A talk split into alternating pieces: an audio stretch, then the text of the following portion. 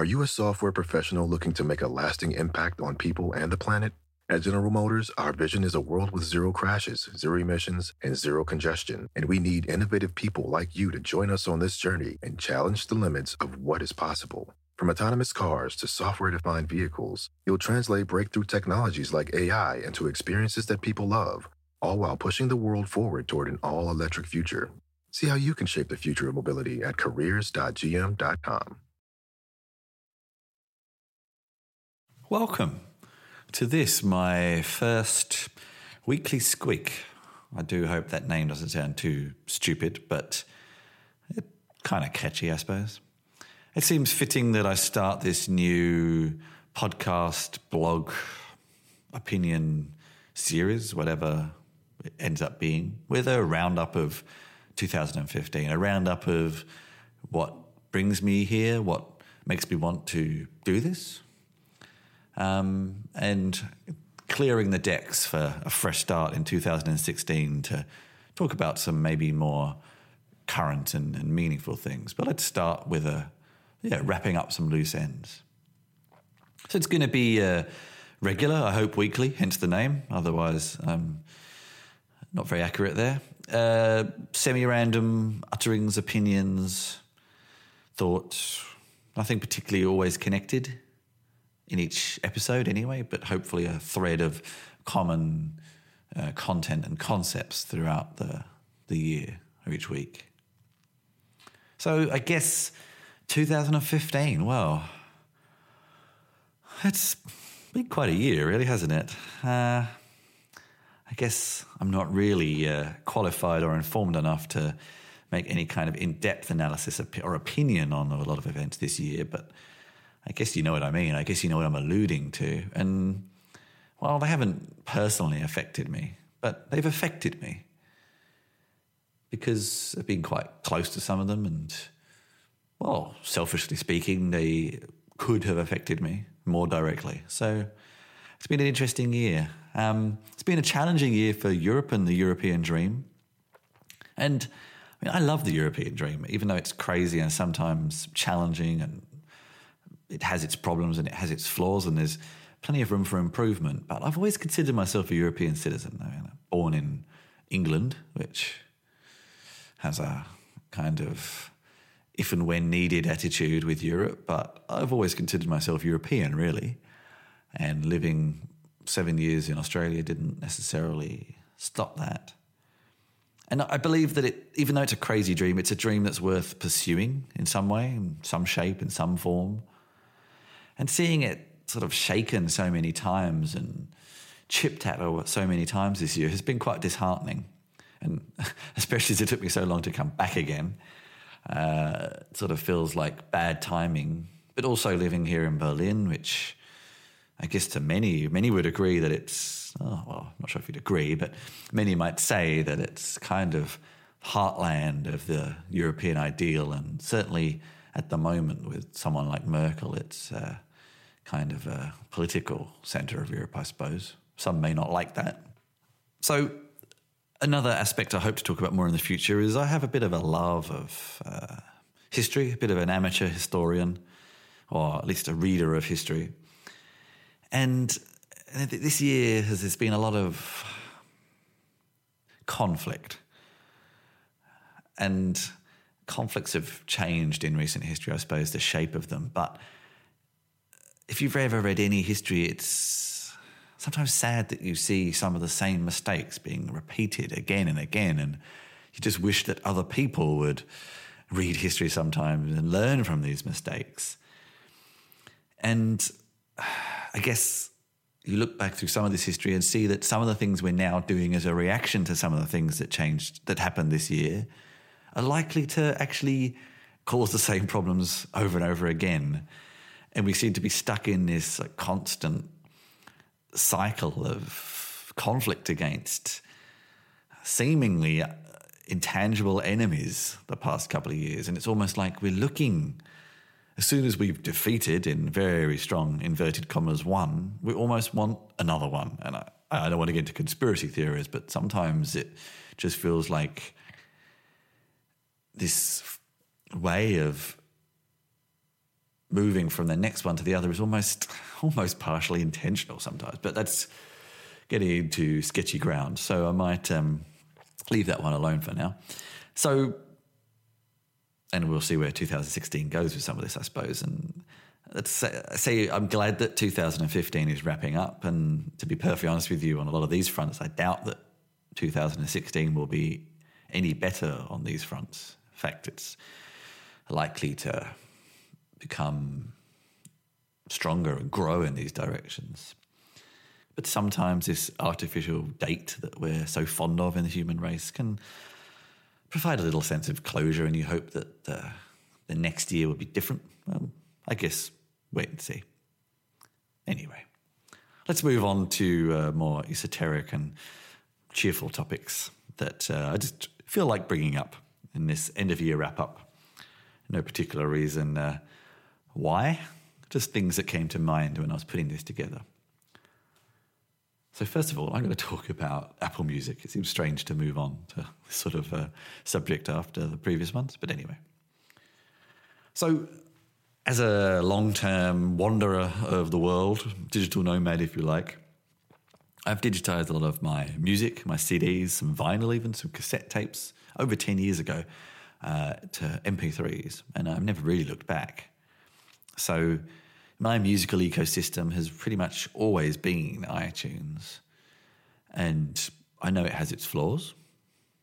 Uh, I haven't ever really used its sort of synchronization features to various iDevices that much in recent times, but you know, it was always made to perform a lot of roles, which maybe not have been the best idea.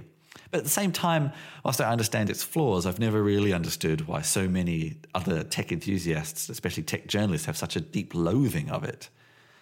Um, and over the past couple of years, I started to look into various streaming services for discovering new music and also for just having an archive of some of that music that I'd ripped all those years ago and have continued to rip up until reasonably recently when I stopped buying CDs and uh, this way of merging my kind of physical digital collection, if you like, MP3s, and then my non physical digital music, which seems a strange thing to say, but it makes sense to me.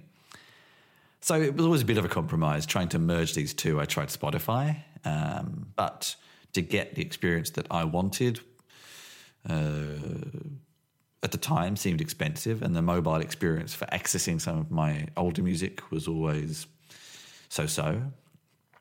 I then went through a period of using Google Play Music, which I quite liked, uh, especially using an Android device. It worked really well. But um, I'm actually a bit old fashioned when it comes to my desktop computer. I kind of like proper applications and having to use everything in the browser. Eh, didn't seem didn't seem right to me. It didn't seem quite what I was looking for. So when Apple announced uh, their music service, it was pretty much what I've been waiting for for for years. And the fact that they mentioned there might be an Android app as well, wow, well that to me was perfect. So again, many tech enthusiasts and journalists have been really scathing of Apple Music. And but I don't really see why. I mean, I'm not going to go as far as saying it was a dream realized because it's just a music service, not world peace. See previous subject. Um, yes, there are some flaws, and I've been using Apple products and services for long enough, since 96, 1996, to know that Apple has never really excelled at cloud services. Anyone who remembers iSync and things like that will know what I'm talking about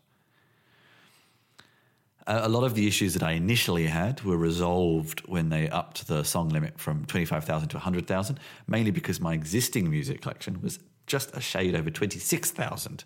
So I couldn't add much to it. Well, I couldn't add anything to it.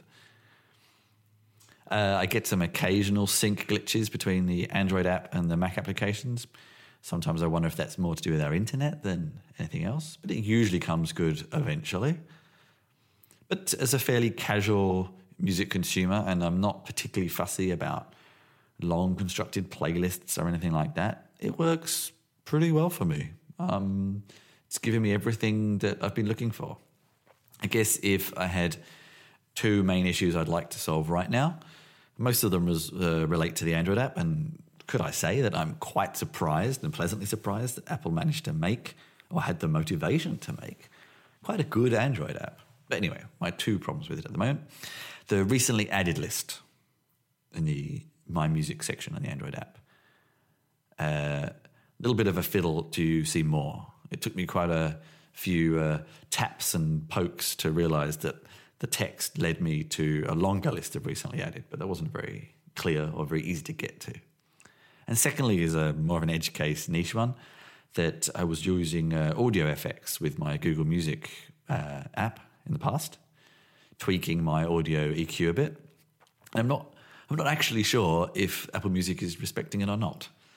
I can't really tell. Maybe that's my hearing or whether it's not using it, I don't know. But as I say, these are all minor niggles. I'm going to move on to games now. So I'm working on the Chip Shop board game. Um, find some more details in the notes if you're not familiar with that.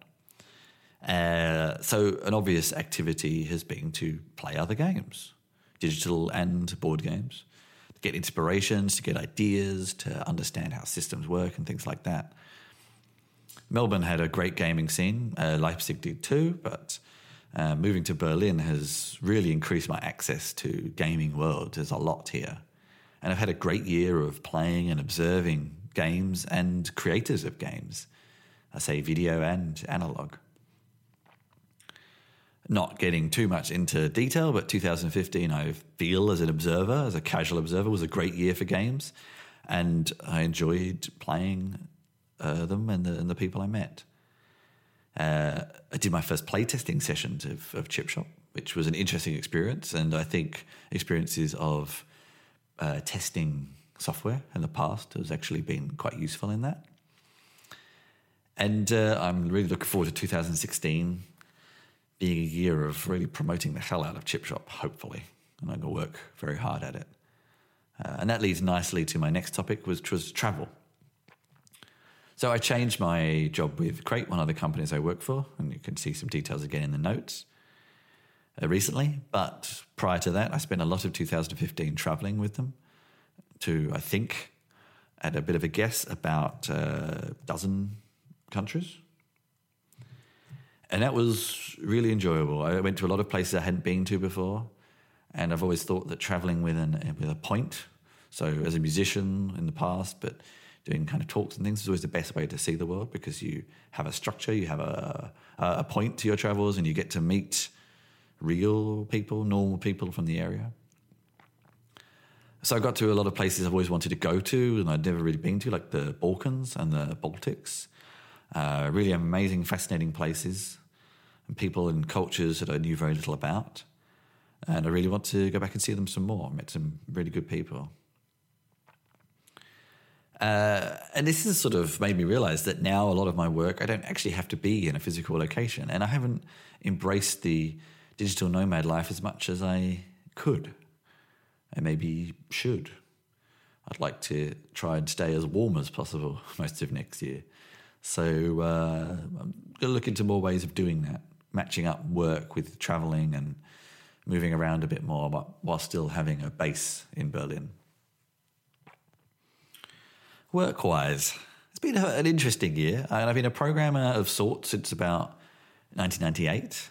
And I think I suffer slightly from imposter syndrome, this recurring theme that I've heard lots of people talk about this year about not feeling like you're any good at something when you're better than you think you are. But actually, I will also quite happily admit I'm not the best programmer in the world. I never really have been. I don't have the complete mindset for it. But 2015 saw me realize and consolidate what I am actually good at and find enough work to do that which is writing, speaking, and educating about technology, helping people understand it. I can be a bit of a generalist and switch topics and please my sort of easily bored nature, uh, and but help people along the way and get paid at the same time, which is which is great.